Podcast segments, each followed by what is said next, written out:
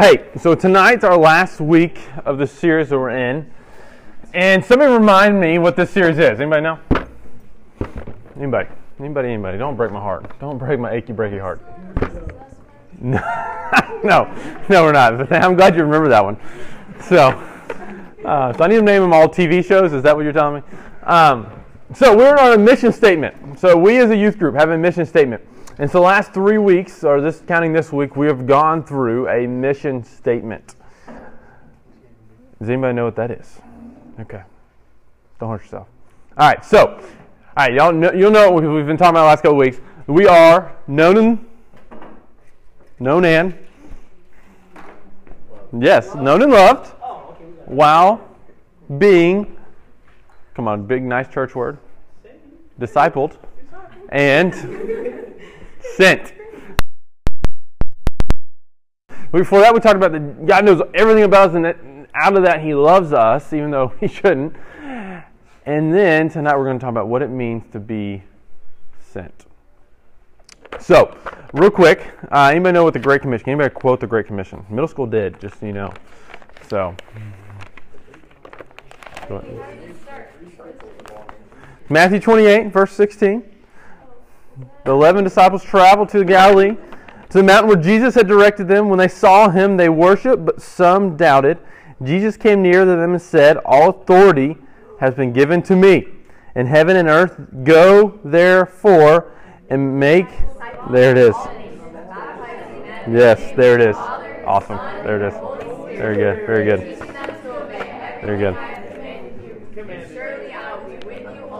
Good. Very awesome.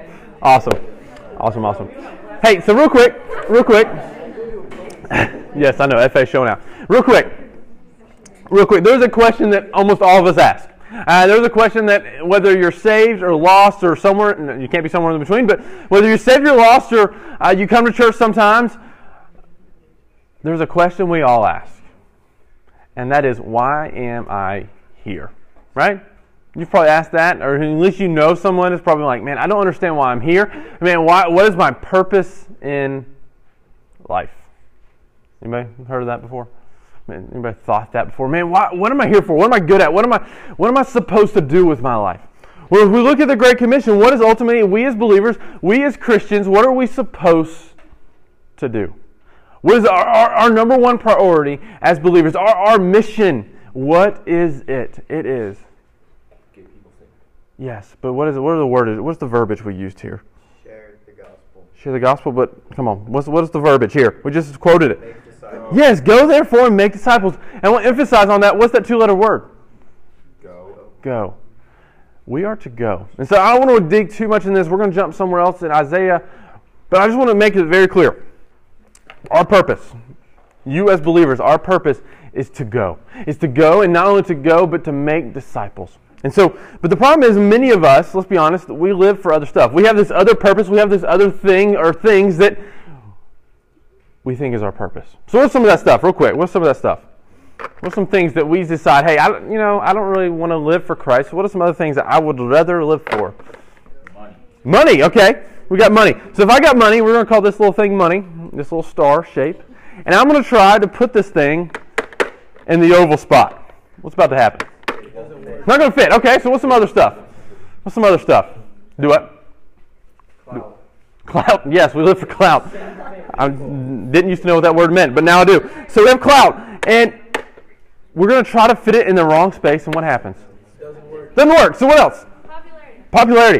If I try to put this popularity in the triangle, It doesn't work. doesn't work. What else? People. Why you're trying to put it in the oval? We're moving on. Stuff like that. Do what? Yeah, relationship, friendships, maybe even family. And man, I, that is what my life's about. And I'll take this little circle and I'll try to fit it into the star slot. It won't work.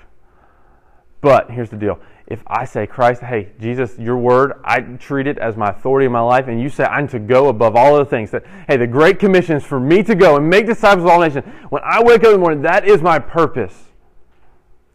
And I say, hey, this is my purpose, that I'm running after Christ and I'm obeying Him in the way I live, in the purpose that I live. And then uh, magically, what's about to happen, my, my, my five month old at home be amazed. It's going to fit in the right spot. I know, I know, I know. Calm down. Hold your applause, please. Um, I figured out how to do this shape game last week. Um, so here's the deal, though. Here's the reason I'm doing this silly illustration. It's because, hey, here's the deal. If you saw Eli, my five-month-old that's adorable, playing this little this little shape game, and she couldn't fit it in the right spot, you guys you guys be, oh, that's so cute. But if I said, hey, Edan, I want you to figure this game out, and Edan's got this star, and he's just trying to fit it in the oval spot, and it just won't do it. It's public school, I know. The public school has failed us again. Here's what that's not it. That's not cute, right? That's not cute at all. We're like, Edan needs help. And ultimately, what that is, is that is sad. And here's the deal you and I do the same things with our life. We do all the time. Hey, I, you know what? I want clout. I love that he said that. I'm going to try to fit this in. I'm going to try to make this work, and I do it for the rest of my life. And you'll see that person, and you just see, man, that's so sad because they have totally missed it. And the holes close up. And the whole close up. Okay. And maybe, man, I got money and I've got fame and I want those things, and I'm going to try to fit it in the wrong spot over and over and over again, and ultimately what do we know? It's a train wreck. How many celebrities of our time, even your guys' young age, have committed suicide or overdosed or they had it all? And they, what did they, every single time, what did they find? It wasn't enough. And so, what I want to do, is, I don't want to focus on whether God has called us to go or not. That's undebatable. If you are a believer in Christ, if you've accepted Jesus Christ as your Lord and Savior, there is not an option. It is not optional whether you go and make disciples. You are to go.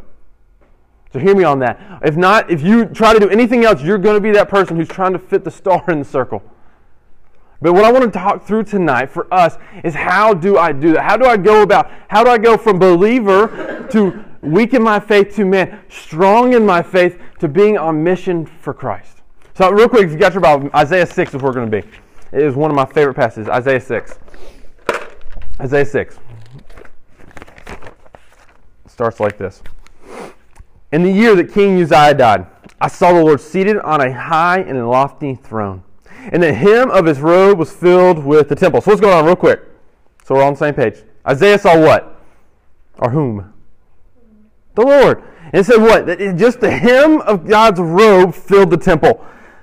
Seraphim, which is a type of angel, were standing above him. They each had six wings. They were covered with their face. They, two covered their faces, with two covered their feet, and with two they flew. And one called to another, Holy, holy, holy is the Lord of armies. His glory fills the whole earth. The foundations of the doorway shook at the sound of their voices, and the temple was filled with smoke.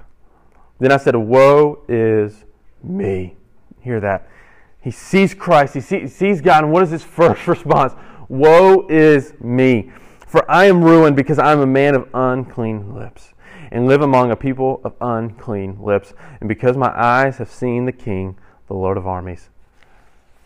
Then one of the seraphim flew to me, and his hands was glowing with coal that he had taken from the altar with tongs. He touched my mouth with it and said, Now that this has touched your lips, that he just called unclean, your iniquity is removed, and your sin is atoned for. Don't miss this part. Then I heard the voice of the Lord asking, Who should I send? Who will go for us? Don't miss this. This is one of the coolest verses. And he said, I said, Isaiah, here I am, send me. Here's our first point tonight. Is this, and hear this. Is there's perspective in the understanding of God's vastness. There is perspective in the understanding of God's vastness. So one of my favorite things about college was intramural sports. It was. We were just fun. I, I was out of shape, so it's the only cardio I got. Um, and so every year I had a group of friends that we all lived in the same hallway in our dorm freshman year on. And so every year we'd play basketball, football. I was awful at softball, but we would do it. Dodgeball, even. Uh, every sport they offered, we'd play together. And uh, it was a lot of fun. In fact, my sophomore year, we won every single sport. And, and so because of that, we were like the most hated group in the whole school. Like every time we tried to sit with somebody, they're like, don't sit with us. We wear pink on Wednesdays, that kind of stuff. Like they didn't want anything to do with us because we'd beat them in intramural sports. And honestly, in this little tiny Christian college that I went to, it was at times miserable because people would just take it so Seriously, if you can just imagine a bunch of out of shape dudes who are trying to relive their glory days. And in fact, a couple times, man, there would, we'd come to blow. Not me, but I was way too. Uh, I didn't have good enough insurance to go to fight. But uh, people would come to blows over a call or over uh, you fill in the blank. And from the outside looking in, you would be like, man, how sad is that? And why would you say that? Because these young men, or supposedly young men, who would take. I had, in fact, one guy, we played flag football together my freshman year, and every single day he'd come in my dorm room and want to go over a place. It's like, dude, I do not care. Because they had no perspective on this sport or sports or intramural sports. They had no perspective. In their mind, in the moment, this was the most important thing. Does that make sense? Uh, that this uh, this game, th- this season, that you know, you may get a congratulations from the you know the head of intramural who was just another student, and you may get a little ribbon. That's all we were playing for. But man, they would treat it as if it was so important. And the reason they would do that is because they lacked perspective. They could not see that it did not matter. It didn't. They could not see past the moment. They could not see that, hey, dude, no one cares. In fact, the girl you're trying to impress right now doesn't care. And here's why I bring that up. Not to relive my sophomore year where we dominated, even though that was a good year. The reason I bring that up is because there's perspective when we understand how big God is. There's perspective. We just talked about all the things that we want to fill our purpose with, all the things that we think are so dear. And if I were to take them from you, let's be honest, it would crush many of us. Because when we see it, man, that is our world. That is our purpose in life. When I wake up, it's the first thing I think about. Whether it's my sport, whether it's school, whether it's uh, a girl or a guy, whether it's my friend group, whether it's my family, man, that is my purpose in life. And if you were to dare take it away from me, man, I would have no reason to live. Here's what I love about this chapter we just read, though. These eight verses. I love when Isaiah sees God, what is his response? Woe is me. Woe is me. And for many of us, can I be honest? Some of us need to have some woe is me moments. A.W. Tozer says it like this that the most important thing, what comes into our minds when we think about God, is the most important thing about us. The most important thing. And for many of us, most of us, I would dare say in this room, God is not that big a deal to us. You say, How dare you say that? And here's why I can say that because I look at the way we live our lives. If we had an Isaiah moment, if we saw how big God was, how big He is, how amazing His, how amazing His love is for us, can I be honest? Our dating relationships, our friendships, our sports would feel silly. They would. I mean, I'm just being honest. Uh, even if I, I've tried to put my wife and my amazing little daughter above God, it would just seem silly because He's that big. He's that great. He's that grand. And so, for many of us, the issue is that we refuse to see how big God is in our life. So yeah, we, yeah, we like the idea of God. Yeah, we do. Like we, we talk about all the time. We love we love free stuff. It's free for me. So we hear about this God who wants to give us free grace. Well, that's awesome. But man, the minute I got to give it up for Him, ah, ho ho ho ho, slow your roll. And why is that? It's not because we don't like the rules. It's because we don't understand how big He is. But if we come to like Isaiah and we say, God, you're amazing. Woe is me, man. I am I am a sinner. I need your help. God, you are amazing. Then we have no issue with the fact that I just said, hey, the most important thing in your life is to go make disciples. Why? Because it comes from Christ Himself, and He's amazing, He's huge, and I want to make that guy happy because He is better than anything else I can pursue. Next point is this is there self discovery in the journey? I said this a minute ago, and they were so lost. Here's what I mean 1 Corinthians 12 6 says this there are different activities, but the same God produces each gift in each person. So what's that saying, real quick? There's different activities, but the same God produces what? Each gift in each person. So what, what's that mean? What does that mean? God produces. Each gift in each person. Yeah, each gift in each person. Now, what kind of gifts are you talking about? Is it like, hey, God is actually Santa Claus? Like, call CNN, call Fox News. We found out who Santa is. You know, like our talents. Yes, good. Our talents, our abilities. And Ephesians 2.10 says this, is for we are his workmanship created in Christ Jesus for good works, which God prepared ahead of time for us to do. All right, so two things here. Two truths I want you to hear. First, we just said what? That ultimately, can we all agree that we all have gifts of some sort? It may be Fortnite, but we all have gifts of some sort. Sure. And this next verse says this that what? That we are created in Christ for what? Good works, which God has prepared ahead of time for us to do.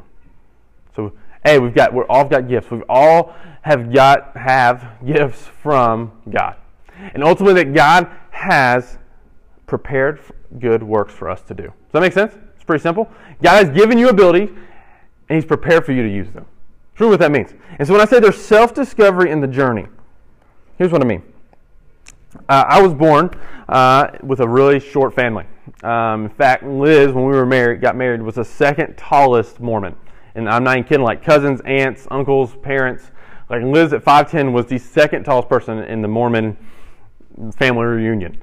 Uh, and I'm 6'2 ish. Don't tell me different, okay? I'm 6'2. And so, for most of my life, I was like 13 years old, I was taller than like literally every Mormon I knew. Uh, not the religion, my family, Mormons.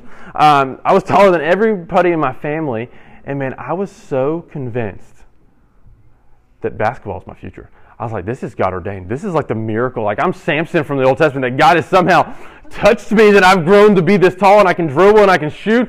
This is my gift to the world. And clearly, you guys have seen me play basketball and you're like, dude, there's something wrong with you if you thought that. But in reality is, many of us live that way. There's some stuff we're good at, right? Well, if I ask you, somebody like, yeah, I'm, I can sing, I can do this. But unfortunately, most of us, especially me as a high schooler, man, what my gift, a gift that I had, it wasn't a good one, but I thought it was, what did I want to glorify with it? Myself. Man, if we had Instagram back then, I would have had it on my bio line, yo, baller, what up? Um, you know, that was me. I wanted everyone to know. Like I, I, have told y'all weird stories about how obsessed. Like in middle school, man, I was that weird kid like walking down the hallway in line, like you know, crossing people up. Like there's no ball. Like I wanted everybody to know that I could play basketball. I, I wanted everyone to know my quote unquote gift. But here's the thing as I began to grow in my faith, as I began to mature in my faith, I began to be obedient to Him. And you guys know my story. You know, basketball kind of got taken away with some bad knees. But I, I figured out that A, that God had a different plan for my life. And then B, that God, that God had given me more gifts than just a jump shot. And so what I mean by when there's self-discovery in the journey, We've all, God has given you gifts. Whether you know it or not, whether you feel that way or not, God has given you gifts. And why is He giving you gifts? Not so that you can get more Instagram followers, not so you can cross people up in the hallway. Why is He giving you gifts? He's giving you gifts because in Ephesians 2:10 says that He is prepared ahead of time for things for you to do for the glory of the kingdom. Just to look back at a few people in the Old Testament and one in the New. When you look at the life of David, what do we know about David? David was what? The youngest in his family. He was a shepherd boy. Here's what David was probably not doing while he's tending sheep. You know, he's probably not singing the Lion King thing where I just can't wait to be king. You know what I mean? He wasn't pulling a Simba. Because that, that wasn't even in his radar. He's thinking, man, I'm a really good shepherd. I've killed a lion, I've killed a bear. But as he began to mature, as he began to be more and more obedient in Christ, also in this crazy opportunity, hey, I'll fight Goliath. Hey, you know what? I, I, I'll eventually become king because I'm anointed. And it was out of his obedience that man, he began to discover some of his gifts, some of the things that God had called him to. But here's the deal. If David had just said, hey, you know what? I'm going to sleep around. I'm going to do what I want, especially after he got anointed by Samuel. Hey, you know, I'm going to do me. You know what God probably wouldn't have done? This is not biblical. This is just some wisdom. You know what God probably wouldn't have done? Probably wouldn't have blessed him. You look at the life of Joseph. Man, brothers sell him into slavery. And then what does he end up at? Second command. You know he's probably not doing in the middle of his doing his, you know, cleaning somebody's car. He didn't, you know, they didn't have cars back then, but you know, cleaning the house, doing whatever he's doing as a slave. You know, he's probably thinking, you know what? It's gonna be really nice one day when I'm second command in Egypt. No, but what do, do? what do we see over and over and over again? He is obedient. He's walking in Christ. He's maturing in his faith. And ultimately, his purpose is found in Christ. And we see God develop him. That God had already prepared things for him to do. He gave him gifts that Joseph didn't even know he had. There's no way Joseph knew that he was going to be really good at politics. There's no way. But here's the deal it's the same thing for you guys. You, some of you have gifts that you have no idea that you have. You don't. I had no idea that God was going to call me to speak all the time. And I'm not saying that's like my best gift in the world, but I had no idea that that was part of what God was calling me to do. But I started to go on mission trips. I started to, to, serve more in my youth group. I started just to be more obedient, to grow in my faith. And you know what? God started to develop me because He'd already prepared things ahead of me. He'd already given me gifts that I did not know I had. And none of it had to do with basketball. And the problem is that most of us, man, we're stuck on this purpose that whether it's our sport or school, whatever it is, man, we're stuck on this purpose and God's saying, hey, I have so much more I want for you. There's so much more that I want to show you. There's so much more I want to use you for, but you can't get off our social media page. You can't get off that you're going to be a Division three baseball player or a basketball player. You fill in the blank. And what ends up happening is is many of us will be like my little tiny Christian college, man, and we'll be 20, 21, 22. You know what we're still doing? We're still trying to live the dream in intramural sports because we lack perspective in what God's trying to do in our life. Last point is this there's redemption in the journey. Here, I want you to notice real quick. Go back to, if you have Isaiah 6 5, it says this. He says, Woe's me I'm ruined. So he's saying, hey, I'm the worst. I'm ruined because I'm a man of unclean lips. And I live among a people of unclean lips. Jump ahead to 6. What happens in verse 6? The angel comes, glowing coal. Where's the coal? Where's he put the coal? Where's he put it? Where's he put it? Mouth? On his mouth. And he says what? Now that his now that this has touched your lips, your iniquity is removed and your sin is atoned for. And ultimately, if you read through Isaiah, what is God calling Isaiah to do? He's calling him to preach. Uh, Israel's about to walk once again into a bunch of sin, and he's calling Isaiah to go preach. And yet, what does Isaiah, what does he say when he sees God? What is undirty? What, what was undirty? What's dirty? What's unclean? His mouth. And yet, what does God ultimately use in Isaiah? What does he use? To preach, you have to have what? A mouth. He uses his mouth. The very thing that Isaiah, when he sees God, is saying, God, I am so unclean. I think they're agreeing. Get a lot of demands from the children's ministry. I am so unclean.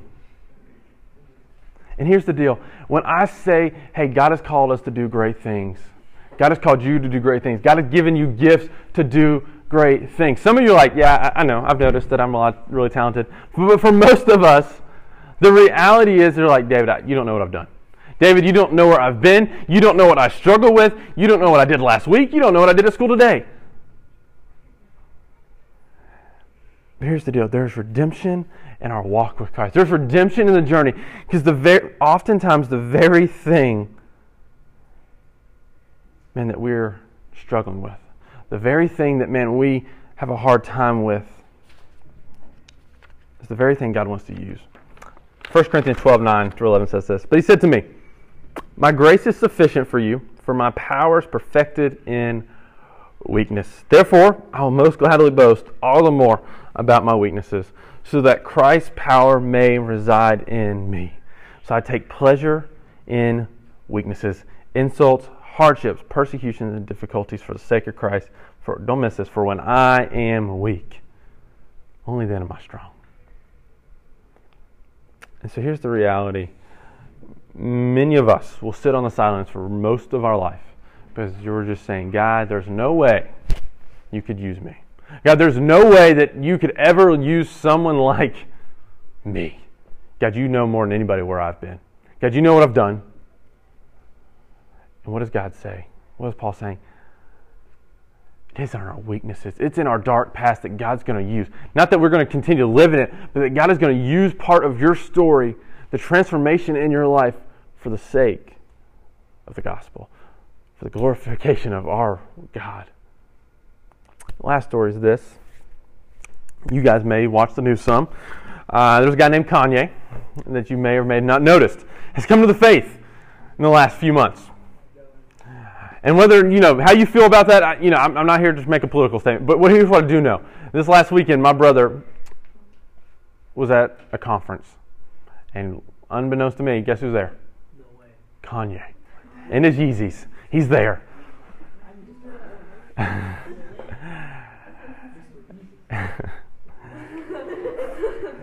you know what he's doing? You know what he's doing though? He was singing. Here's why I bring that up. You know what Kanye did before he met Christ? Same. Have anybody ever? This is okay to admit. Have anybody listened to his old lyrics? Yeah. Would you like me to sing some? Yeah, please. We can do that after. We can compare notes. And here's the reality. I mean, just think about that for just for a second. I mean, let's be honest. A lot of Kanye's more so than most secular music. It's sacrilegious to the max. And he meets Jesus, and there's a transformation in his life. And you know what he's doing? Using the same exact thing that he did for the other kingdom. We'll call them the bad guys. The very thing that, man, he was filling up people like me, and I was, because you guys were too young for his old stuff, but people like me and Liz who were teenagers and filling our brain with sin and just glorifying sex and women and, you know, all these different things. And here's what he didn't say is, hey, God, you know, now that I'm a believer, I probably got to give up the singing thing because I've probably blown that. No, no, no. He takes the coal, man, and he touches it, and his sins are atoned for, and he begins to use his gifts for what? For Christ, to glorify Christ. Because just like Ephesians two ten, God has prepared to use Kanye, which I know that is such a mainstream thing to say, but it's the truth that God has prepared things in advance for him to do with the very gift that he was worshiping sin with. And yet now, man, what is he doing? Bringing glory to the kingdom of God. Bringing people, making disciples through the very same thing. And so the reality is for us tonight, guys, is A, that we talked about at the beginning, this call to go, this call to be sent is not optional. It's not. Uh, God did not say, hey, you know, if you can fit me into your schedule for the next 20 years, would be nice if you can make some disciples. It's not what he said. He said, hey, go and make disciples of all nations. That is to be your priority. Love me and make disciples. And then you say, hey, man, I, you know, I get that, but I'm not qualified. Scripture would say you're wrong. And I love you guys, but I'm going to trust my Bible over me or you. When it says, hey, all of us have been given gifts by God. It may not be the ones we want, it may not be the ones that make us rich, it may not be the ones that make us famous, but I've given you gifts to reach the lost. I've given you gifts to make disciples of all nations. And if you will simply walk in obedience with me, if you'll trust me, you'll walk with me, man, I'm going to use you in ways you never thought possible. And if, and if we, as a youth group, we as body, a body of believers would get that, And we'd be like Isaiah in verse 8 when it says, Who should I send? Who will go for us? And we wouldn't hesitate. Here I am. God, send me. Hey, who's going to go to Leesburg High School? Who's going to go to First Academy? Who's going to go to Oak Park? Who's going to go to Carver? Who's going to go to my friends who I know no one else is reaching? Who's going to go? And many of us will say, ah, you know, I invited them to church one time. They, they said they were busy, so we're done.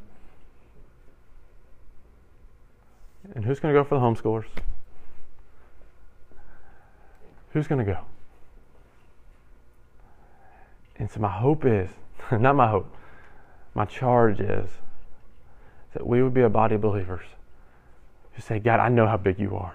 I know what you've done in my life. And even better yet, I know you want to use me because you said you did. And I don't know how you want to do it. I don't know what you're going to do, but God, I'm going to trust you. And I'm going to go. I'm going to start to do hard things. I'm going to begin to witness. I'm going to begin to just ask someone if they even believe in God. I'm going to at least start the conversations. I'm going to at least let them know that, hey, I'm a believer. they may not even know that. And the question for us is who should I send? Who will go? And my hope, and my prayer is that we'll go, me. God, yeah. Me. You guys pray with me.